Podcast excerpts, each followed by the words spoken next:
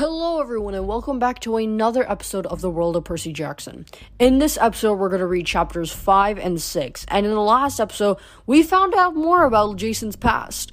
He was part of a legion that was part of that was the upper class in regard to leadership roles, kind of like the counselors at Camp Half-Blood. Jason was considered to be part of this legion and one of the most mightiest warriors in camp, similar to how Percy was back at Camp Half-Blood. When Percy meets with Reyna and the others, they theorize that Percy may have seen Jason as they come up with the also similar theory as we saw in the previous book that Percy could not have survived this long since he is a son of one of the big three, aka Neptune, aka Poseidon. So it is possible that Jason is also experiencing the same thing and may be stuck at the other camp. The group doesn't lose hope on Jason and have been holding on for eight months with beliefs like this, and that they meet uh, and that they ha- still have hope that he will come back. However, after this conversation, we meet Octavian, who is seen to be the oracle of the camp, and wishes to be praetor, which is uh, possibly one of the other elite leadership roles in camp. He threatens Hazel by blackmailing her with some information and eventually admitting to the readers that the to the fact of not choosing to find Jason so that it can benefit him in the end of becoming praetor or his journey to become praetor. After the intense conversation, Percy and Hazel go to uh, Hazel's cabin, and finally we see we see a familiar face once again. We saw him in the Titan War, and we see him once again now. It is the son of Pluto, aka Hades, Nico di Angelo. Now, Nico di Angelo and Hazel uh, admits that Nico is her brother. So now we can start theorizing that Hazel is poss- probably the da- daughter of Hades as well. Now, it's possible that they she might have been stuck in the same time frame or something related related to time because of how there's the prophecy that the big three cannot have any more future children but we're not sure. Maybe this was po- possibly what octavian was thinking of threatening hazel with. We'll have to see. So with this when nico di angelo first sees percy he is shocked because he does remember who he is. But he continues to roll, he continues to act like he doesn't know Percy and continues to introduce him like they're seeing each other for the first time. Now, this brings up the question of whether Nico di Angelo is actually, you know, knows a bit more about this memory loss between Percy and Jason and whether he was possibly involved in it. But we'll have to learn more about all of this information as we continue to read chapters 5 and 6 and from chapter 5, we start seeing it from Hazel's perspective. So, chapter 5, Hazel. Hazel felt like she just introduced two nuclear bombs. Now she was waiting to see which one exploded first. Until that morning, her brother Nico had been the most powerful demigod she knew. The others at Camp Jupiter saw him as a traveling oddball, about as harmless as the fawns. Hazel knew better. She hadn't grown up with Nico, hadn't even known him very long, but she knew Nico was more dangerous than Reyna or Octavian, or maybe even Jason. Then she'd met Percy. At first, when she saw him stumbling up the highway with the old lady in his arms, Hazel had thought he might be a god in disguise. Even though he was beat up, dirty, and stooped with exhaustion, he had an aura of power. He had the good looks of a Roman god, with sea green eyes and wind blown black hair. She'd ordered Frank not to fire on him. She thought the gods might be testing them. She'd heard myths like that. A kid with an old lady begs for shelter, and when the rude mortals refuse, boom, they get turned into banana slugs. Then Percy had controlled the river and destroyed the Gorgons. He turned a pen into a bronze sword. He stirred up the whole camp with talk about the Graecus, a son of the sea god. Long ago, Hazel had been told a descendant of Neptune would save her. But could Percy really take away her curse? It seemed too much to hope for. Percy and Nico shook hands. They studied each other warily, and Hazel fought the urge to run. If these two busted out the magic swords, things could get ugly. Nico didn't appear scary. He was skinny and sloppy in his rumpled black clothes. His hair, as always, looked like he just rolled out of bed. Hazel remembered when she'd met him. The first time she'd seen him draw that black sword of his, she'd almost laughed.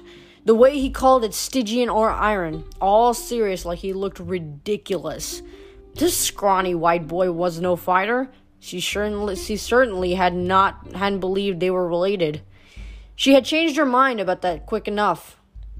Percy scowled. I. I know you.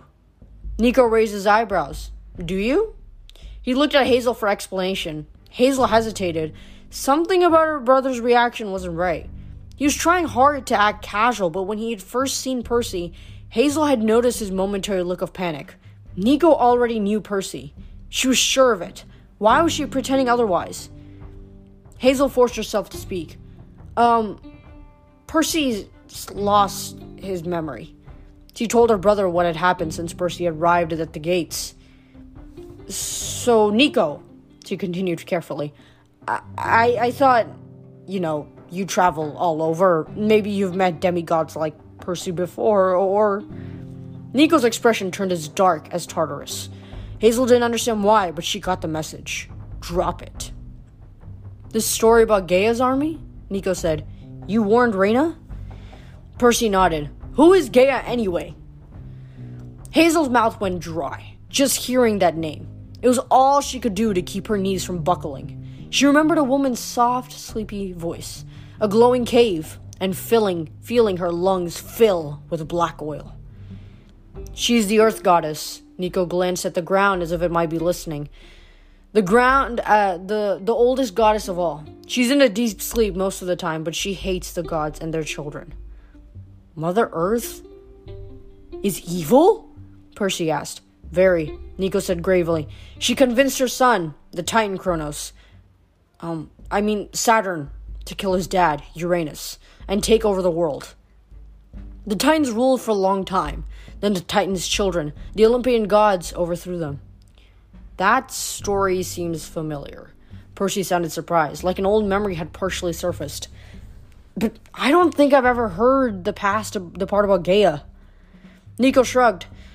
She got mad when the gods took over. She took a new husband, Tartarus, the spirit of the abyss, and gave birth to a race of giants. They tried to destroy Mount Olympus, but the gods finally beat them. At least. The first time. The first time? Percy repeated. Nico glanced at Hazel. He probably wasn't meaning to make her feel guilty, but she couldn't help it. If Percy knew the truth about her and the horrible things she'd done. Last summer, Nico continued, Saturn tried to make a comeback. There was a second Titan War. The Romans at Camp Jupiter stormed his headquarters on Mount Othrys across the bay and destroyed his throne. Saturn disappeared. He hesitated, watching Percy's face. Hazel got the feeling her brother was nervous that more of Percy's might come back. Um, anyway, Nico continued. Saturn probably faded back to the abyss. We all thought the war was over. Now it looks like the Titans' defeat stirred up Gaia. She's starting to wake. I've heard reports of giants being reborn. If they mean to challenge the gods again, they'll probably start by destroying the demigods. You've told Reyna this? Percy asked. Of course. Nico's jaw tensed. The Romans don't trust me. That's why I was hoping she'd listen to you. Children of Pluto.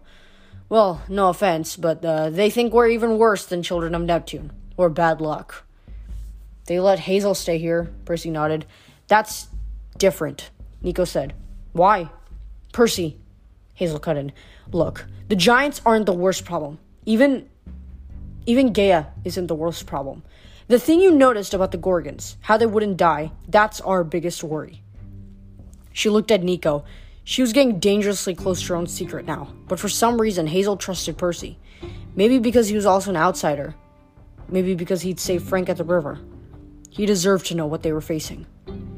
Nico and I, she said carefully, we think that what's happening is death isn't.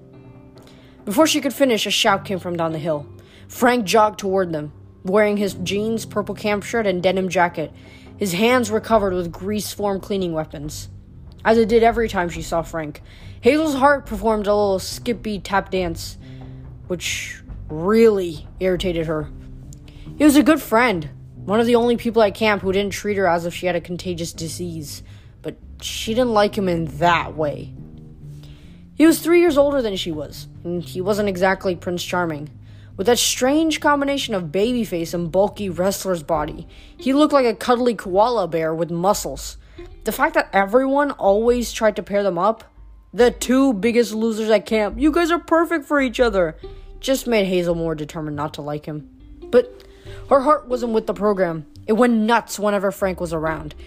She hadn't felt like that since, well, since Sammy. Stop it, she thought. You're here for one reason, and it isn't to get a new boyfriend. Besides, Frank didn't know her secret. If he knew, he wouldn't be so nice to her. He reached the shrine. Hey, Nico. Frank. Nico smiled. He seemed to find Frank amusing. Maybe because Frank was the only one at camp who wasn't uneasy around the children of Pluto. Reyna sent me to get Percy, Frank said. Did Octavian accept you? Yeah, Percy said. He slaughtered my panda. He. Oh, the augury? Yeah, teddy bears must have nightmares about that guy. But you're in! We need to get you cleaned up before evening muster. Hazel realized the sun was getting low over the hills. How had the day gone so fast? You're right, she said. We'd better. Nico! I'm Frank! Nico interrupted. Why don't you take Percy down? Hazel and I will be along soon. Uh oh, Hazel thought. She tried not to look anxious. That's. That's a good idea, she managed. Go ahead, guys. We'll catch up. Percy looked at Nico one more time, as though he was still trying to place a memory. I'd like to talk to with you some more. I, I can't shake the feeling. Sure. Nico agreed. Later, I'll be staying overnight. You will? Hazel blurted. The campers were going to love that. The son of Neptune and the son of Pluto arriving on the same day. Now all they needed was some black cats and broken mirrors. Go on, Percy, Nico said. Settle in. He turned to Hazel, and the, she got the sense that the worst part of her day was yet to come. My sister and I need to talk. You know him, don't you? Hazel said. They sat on the roof of Pluto's shrine, which was covered with bones and diamonds. As far as Hazel knew, the bones had always been there. The diamonds were her fault. If she got anywhere too long or just got anxious, they started popping up all around her like mushrooms after a rain. Several million dollars worth of stones glitter on the roof, but fortunately the other campers wouldn't touch them. They knew better than to steal from temples, especially Pluto's, and the fawns never came up here. Hazel shuddered, remembering her close call with Donna that afternoon. If she hadn't moved quickly and snatched that diamond off the road, she didn't want to think about an, uh, about it. She didn't need another death on her conscience. Nico swung his feet like a little kid. His Stygian iron sword lay by his side, next to Hazel's spatha. He gazed across the valley where construction crews were working in the field of Mars, building fortifications for tonight's games. Percy Jackson. He said the name like an incantation. Hazel, I have to be careful with what I say. Important things are at work here. Some secrets need to stay, stay secret. You, of all people, you should understand that. Hazel's cheeks felt hot. But he's not like like me. No, Nico said. I'm sorry I can't tell you more. I can't interfere. Percy has to find his own way at this camp. Is is he dangerous? she asked. Nico managed a dry smile. Very. To his enemies, but he's not a threat to Camp Jupiter. You can trust him. Like I trust you, Hazel said bitterly. Nico twisted his skull ring. Around him, bones began to quiver as if they were trying to form a new skeleton. Whenever he got moody, Nico had that effect on the dead. Kind of like Hazel's curse. Between them, they represented Pluto's two spheres of control death and riches. Sometimes Hazel thought Nico had gotten the better end of the deal. Look, I know this is hard, Nico said, but you have a second chance. You can make things right. Nothing about this is right, Hazel said. If they find out the truth about me, they won't, Nico promised. They'll call a quest soon. They have to. You'll make me proud. Trust me, B. He caught himself. But Hazel knew what he'd almost called her Bianca, Nico's real sister, the one he'd grown up with. Nico might care about Hazel, but she'd never be Bianca. Hazel was simply the next best thing he, Nico could manage a consolation prize from the underworld. I'm sorry, he said. Hazel's mouth tasted like metal, as if gold nuggets were popping under her tongue. Then it's true about death. Is Al Al Al Alcyoneus to blame? I think so, Nico said. It's getting bad in the underworld. Dad's going crazy trying to keep things under control. From what Percy said about the Gorgons, things are getting worse up here too. But look, that's why you're here. All that stuff in your past, you can make something good come out of it. You belong at Camp Jupiter? That sounded so ridiculous, Hazel almost laughed. She didn't belong in this place. She didn't even belong in this century. She should have known better than to focus on the past, but she remembered the day when her old life had been shattered. The blackout hit her so suddenly, she didn't even have time to say, uh oh. She shifted back in time, not a dream or a vision. The memory washed over her with such perfect clarity. She felt she was almost, she was actually there. Her most recent birthday, she just turned 13, but not last December. December 17th, 1941, the last day she had lived in New Orleans. And that's the end of chapter 5. Uh, I'm I apologize for that pronunciation on um, one of the words. Um, I will try and learn about the pronunciation of that word, and I'll try and improve on that. Um, but other than that, we now find out that it might that Hazel faced the almost the exact same thing as Nico and Bianca. See, when Nico and Bianca, what happened with them is they were stuck in that in that casino where you know you you spend you spend so much time there you don't even know what you're doing. And you know even Percy and Annabeth and Grover even went into that same exact trap. So with Pers- with Bianca and Nico, they kind of also did that time skip where they they spent years inside of a casino, and it might have to it might be similar to what Hazel faced because she's from the 1940s, which is a very very long time back. So she may have experienced the same thing with the casino and everything, but at a different time period. So that's why you know the the Hazel and Nico aren't facing that much of a punishment compared to Percy because they were stuck in the past. They were stuck, they had a time glitch of some sort, which made them stay in the present when they were really supposed to be about maybe 30, 20 or 30 now. Maybe forget for considering when this book was made. But yeah, next after this break, we'll have to find out more about what exactly this event was and why it's so important that Hazel keeps it as a secret. So after the break, we're going to read chapter 6 Hazel.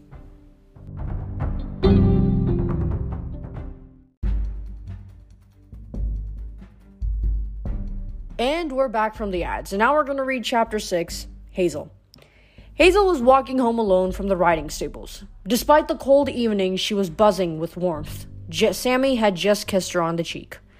The day had been full of ups and downs. Kids at school had teased her about her mother, calling her a witch and a lot of other names. That had been going on for a long time, of course, but it was getting worse. Rumors were spreading about Hazel's curse. The school was called St. Agnes Academy for Colored Children and Indians, a name that hadn't changed in a hundred years. Just like its name, the place masked a whole lot of cruelty under a thin veneer of kindness. Hazel didn't understand how other kids could be so mean. They should have known better since they themselves had put up with name calling all the time. But they yelled at her and stole her lunch, always asking for those famous jewels. Where's those cursed diamonds, girl? Give me some or I'll hurt you. They pushed her away at the water fountain and threw rocks at her as if she tried to approach uh, if she tried to approach them on the playground. Despite how horrible they were, Hazel never gave them diamonds or gold. She didn't hate anyone that much. Besides, she had one friend, Sammy, and that was enough. Sammy liked to joke that he was the perfect St. Agnes student. He was Mexican American, so he considered himself colored and Indian. They should give me a double scholarship, he said. He wasn't big or strong, but he had a crazy smile and he made Hazel laugh. That afternoon, he had taken her to the stables where he worked as a groom. It was a whites only riding club, of course, but it was closed on weekdays. And with the war on, there was talk that the club might have to shut down completely until the Japanese were whipped and the soldiers came back home. Sammy could usually sneak Hazel in to help take care of the horses. Once in a while, they'd go riding. Hazel loved horses. They seemed to be the only living things that weren't scared of her. People hated her, cats hissed, dogs growled, even the stupid hamster in Miss Finley's classroom squeaked in terror when she gave it a carrot. But horses didn't mind. When she was in the saddle, she could ride so fast that there was no chance of gemstones cropping up in her wake. She almost felt free of her curse.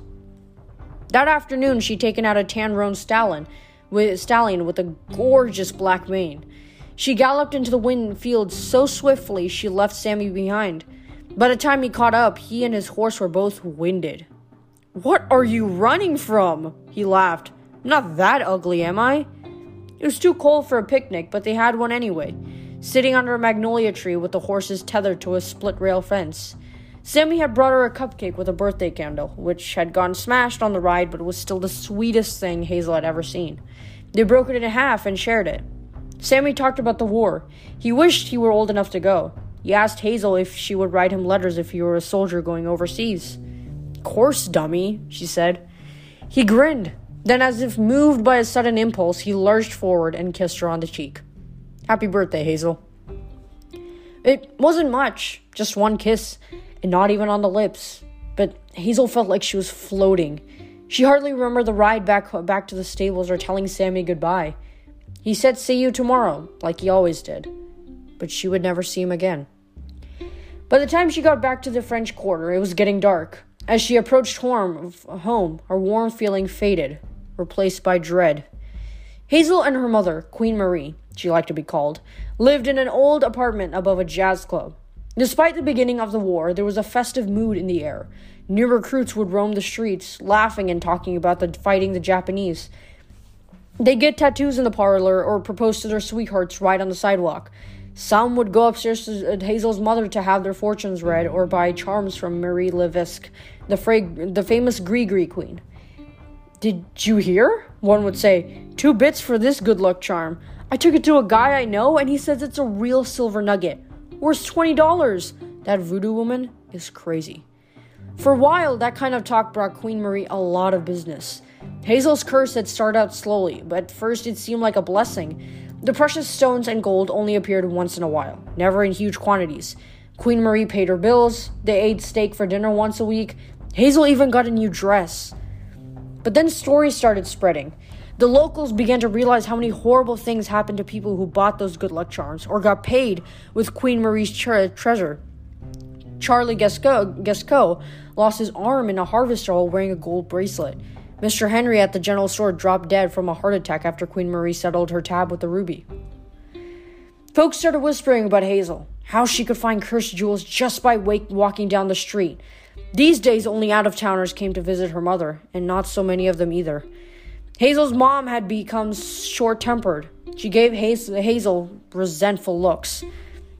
Hazel climbed the stairs as quietly as she could, in case her mother had a customer.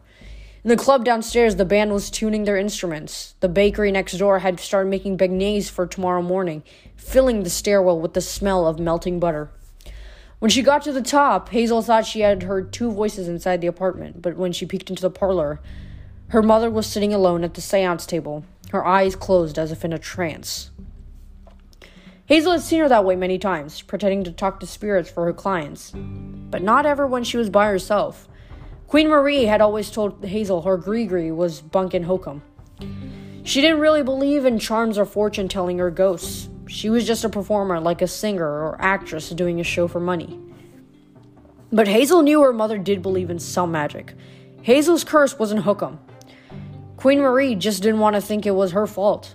That somehow made Hazel the way that somehow she had made Hazel the way she was. It was your blasted father, Queen Marie would grumble in her darker moods. Coming here in this, his fancy silver and black suit, the one time I actually summon a spirit, and what do I get? Fulfills my wish and ruins my life. I should have been a real queen. It's his fault you turned out this way. She would never explain what she meant, and Hazel had learned not to ask her about her father. It just made her mother angrier. As Hazel watched, Queen Marie muttered something to herself. Her face was calm and relaxed. Hazel was struck by how beautiful she looked, without her scowl and the creases in her brow. She had a lush mane of gold brown hair like Hazel's, and the same dark complexion, brown as a roasted coffee bean. She wasn't wearing the fancy saffron robes or gold bangles she wore to impress clients. Just a simple white dress. Still, she had a regal air, sitting straight and dignified in her gilded chair as if she really were a queen. You'll be safe there, she murmured, far from the gods. Hazel stifled a scream. The voice coming from her from her mother's mouth wasn't hers. It sounded like an older woman's. The tone was soft and soothing, but also commanding, like a hypnotist giving orders. Queen Marie tensed. She grimaced in her trance, then spoke in her normal voice.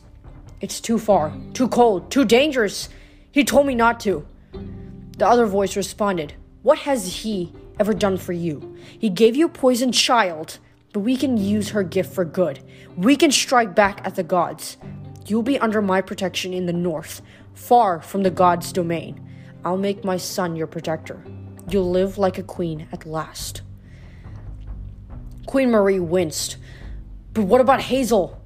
Then her face contorted in a sneer. Both voices spoke in unison as if she'd, they found something to agree on. A poisoned child. Hazel fled down the stairs, her pulse racing. At the bottom, she ran into a man in a, in a dark suit. He gripped her shoulders with strong, cold fingers. Easy, child, the man said.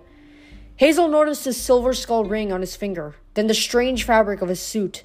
In the shadows, the solid black wool seemed to shift and boil, forming images of faces in agony, as if lost souls were trying to escape from the folds of his clothes. His tie was black with platinum stripes. His shirt was tombstone gray. His face, Hazel's heart nearly leaped out of her throat. His skin was so white it almost looked blue, like cold milk. He had a flap of greasy black hair. His smile was kind enough, but his eyes were fiery and angry, full of mad power. Hazel had seen that look in the newsreels at the movie theater. This man looked like that awful Adolf Hitler. He had no mustache, but otherwise he could have been Hitler's twin or his father. Hazel tried to pull away. Even when the man let go, she couldn't seem to let move. His eyes froze her in place. Hazel Levesque, he said in a melancholy tone, you've grown. Hazel started to tremble. At the base of the stairs, the cement stoop cracked under the man's feet. A glittering stone popped up from the concrete like the earth had spit out a watermelon seed. The man looked at it, unsurprised. He bent down. Don't! Hazel cried. It's cursed! He picked up the stone. A perfectly formed emerald. Yes, it is, but not to me. So beautiful. Worth more than this building, I imagine. He slipped the emerald in his pocket.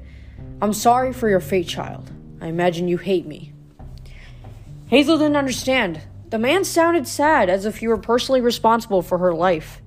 Then the truth hit her. A spirit in silver and black who'd fulfilled her mother's wishes and ruined her life. Her eyes widened. You. You're my. He cupped his hand under her chin. I'm Pluto. Life is never easy for my children, but you have a special burden. Now that you're 13, we must make provisions. She pushed his hand away. You did this to me? She demanded. You cursed me and my mother? You left us alone? Her eyes stung with tears. This rich white man in a fine suit was her father? Now that she was 13, he showed up for the first time and said he was sorry. You're evil, she shouted. You ruined our lives. Pluto's eyes narrowed. What has your mother told you, Hazel? Has she never explained her wish or told you why you were born under a curse? Hazel was too angry to speak, but Pluto could seem to read the answers in her face. No, he sighed. I suppose she wouldn't. Much easier to blame me. What do you mean? Pluto sighed. Poor child, you were born too soon. I cannot see your future clearly, but someday you will find your place. A descendant of Neptune will wash away your curse and give you peace. I fear, though, that it is not for many years. Hazel didn't follow any of that. Before she could respond, Pluto held out his hand. A sketch bag, sketchpad, and a box of colored pencils appeared in his palm. I understand you enjoy art and horseback riding. He said, These are for your art. As for your horse, as for the horse, his eyes gleamed. That you'll have to manage yourself. Now, I must speak with your mother. Happy birthday, Hazel. He turned and headed up the stairs, just like that, as if he checked Hazel off his to do list and had already forgotten her. Happy birthday, go draw a picture, see you another 13 years. She was so stunned, so angry, so upside down confused that she just stood paralyzed at the base of the steps. She wanted to throw down the colored pencils and stomp on them. She wanted to charge after Pluto and kick him. She wanted to run away, find Sammy, steal a horse, leave town, and never come back. but she didn't do any of those things. Above her, the apartment door opened, and Pluto stepped inside. Hazel was still shivering from his cold touch, but she kept crept up the stairs to see what he would do. What would he say to Queen Marie? Who would speak back? Hazel's mother, or that awful voice? When she reached the doorway, Hazel had heard arguing. She peeked in. Her mother seemed back to normal, screaming and angry, throwing things around the parlor, parlor while Pluto tried to reason with her. Marie, it's insanity, he said. You'll be far beyond my power to protect you. Protect me, Queen Marie yelled. When have you ever protected me? Pluto's dark suits shimmered, as if the souls trapped and trapped in the far fabric were getting agitated. You have no idea, he said. I've kept you alive, you and the child. My enemies are everywhere, among gods and men. Now, with the war on, it'll only get worse. You must stay where I can. The police think I'm a murderer, Queen Marie shouted. My clients want to hang me as a witch. And Hazel, her curse is getting worse. Your protection is killing us. Pluto spread his hands in a pleading gesture. Marie, please. No! Queen Marie turned to the closet, pulled out a leather valise, and threw it on the table. We're leaving, she announced. You can keep her protection. We're going north. Marie, it's a trap, Pluto warned. Whoever's whispering in your ear, whoever's turning you against me, you turn me against you. She picked up a porcelain vase and threw it at him. It shattered on the floor, and precious stones spilled everywhere emeralds, rubies, diamonds, Hazel's entire collection. You won't survive, Pluto said. If you go north, you'll both die. I can foresee that clearly. Get out! Hazel wished Pluto would stay and argue. Whatever her mother was talking about, Hazel didn't like it. But her father slashed his hand across the air and dissolved into shadows, like he really was a spirit. Queen Marie closed her eyes. She took a deep breath. Hazel was afraid the strange voice might possess her again, but when she spoke, she was her regular self. Hazel, she snapped, come out from behind that door. Trembling, Hazel obeyed. She clutched a sketch bag and colored pencils to her chest. Her mother studied her like she was a bitter disappointment. A poisoned child, the voices had said. Pack a bag, she, she ordered. We're moving. Where? Hazel asked. Alaska, Queen Marie answered. You're going to make yourself useful. We're going to start a new life. The way her mother said that, it sounded as if they were going to create a new life for someone else or something else. What did Pluto mean? Hazel asked. Is he really my father? He said you made a wish. Go to your room. Her mother shouted. Pack. Hazel fled, and suddenly she was ripped out of the past. Nico was shaking her shoulders. You did it again. Hazel blinked. They were still sitting on the roof of Pluto's shrine. The sun was lower in the sky. More diamonds had surfaced around her, and her eyes stung from crying. Sorry, she murmured. Don't be, Nico said. Where were you? My mother's apartment, the day we moved. Nico nodded. He understood her history better than most people could. He was also a kid from the 1940s. He'd been born only a few years after Hazel, and had been locked away in a magic hotel for decades. But Hazel's past was much worse than Nico's. She'd caused so much damage and misery. You have to work on controlling those more memories, Nico warned. If a flashback like this that happens when you're in combat. I know, she said. I'm trying. Nico squeezed her hand. It's okay. I think it's a side effect from, you know, your time in the underworld. Hopefully, it'll get easier. Hazel wasn't so sure. After eight months, the blackouts seemed to get, be getting worse, as if her soul were attempting to live in two different time periods at once. No one had ever come back from the dead before. At least, not the way she had. Nico was trying to reassure her, but neither of them knew what would happen. I can't go north again, Hazel said. Nico, if I have to go back to where it happened, you'll be fine. he promised. You'll have friends this time. Percy Jackson, he's got a role to play in this. You can sense that, can't you? He's a good person to have at your side. Hazel remembered what Pluto told her long ago. A descendant of Neptune will wash away your curse and give you peace. Was Percy the one? Maybe. But Hazel sensed it wouldn't be so easy. She wasn't sure even Percy could survive what was waiting in the north. Where did he come from? She asked. Why do the ghosts call him the Greek?